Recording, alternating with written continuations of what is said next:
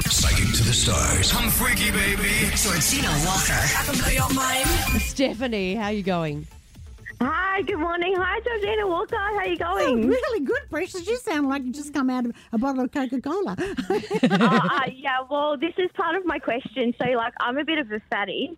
Oh, And, don't say uh, that. I want to know, like, I'm sick of scrolling through, like, Facebook and Instagram and, you know, all these people with their amazing before and after shots. Yep. Um, I want to know, am I ever, ever going to stick to a diet and, and have one of these shots? Because, like, I did get up this morning to go to the gym, which is why I sound all excited. But I'm like, you know, it's raining. Uh, I don't really want to go out in the rain. I always have an excuse. So, yeah, I want to know, am I going to ever be, like, looking like these chicks that are well, pretty you hot? You don't want know? to look like the chicks that are hot on Instagram. They're all, they're all the same. You look at some of the people um, who've got a little bit of a curve on them and, and they're very, very successful. But I do need to say to you self sabotage, and you just use the example of it's raining, I don't want to go to the gym. I do, I do tend to think your problem is carbohydrates, and I'm not a physician or a nutritionist, but you need to speak to someone about the kind of diet that suits your body type. But don't compare yourself to Instagram. Mm. Some people like curviness, some people like something to hold on to, not just bones. So, now this is good because Kyle isn't here, so I get to actually say this without being shot down. But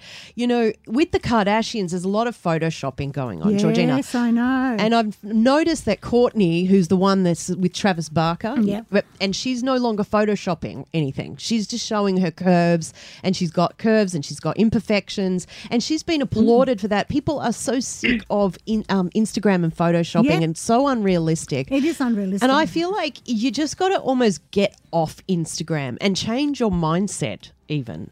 You know, like Yeah. don't don't think, "Oh, that's what I'm supposed to be." You've just got to learn to be happy with who you are and be as healthy as you can, I guess. I mean, are you are you overweight like in a bad Oh, way? I'm not like I'm not I'm not like crazy overweight, but you know it would be nice to look. I mean, I've been watching shows on on TV, and these chicks are like uh, freezing their fat, and I'm like, well, the only way I'm freezing it with with this uh, bowl of ice cream I'm eating. oh, I like that. See? Oh, You've got a good sense of humor. That trumps that trumps the little, you know, skinny minis with no no Yeah. personality. I think that's the problem with the Instagram situation. It's an artificial, an art. It you look is. at- Yeah, yeah. and don't self sabotage. You know, go on a, um, a, a proper eating plan, but don't change your personality because that's what's going to be magnetic. You watch these shows, and the men say, "I was attracted to the woman's smile. I was attracted to her eyes." Are you watching MAFS? Yes, I can't believe everyone is God. watching MAFS. Everyone. because I look at who's, I who's had an anaphylactic shock. I'm sorry, but those lips are disgusting. Whose lips? The the MAFS chicks, I don't know their names, only what they look like, but you know the the fillers in the lips Mm. look anaphylaxis to me, an allergic reaction that's not actually meant to be there. You know, I was looking at the lips going, oh, I wonder who did her lips. I must find Jackie out. liked it. I really liked her lips. okay, precious. Uh, um, you can lose some, but I also think you need to get your mojo back.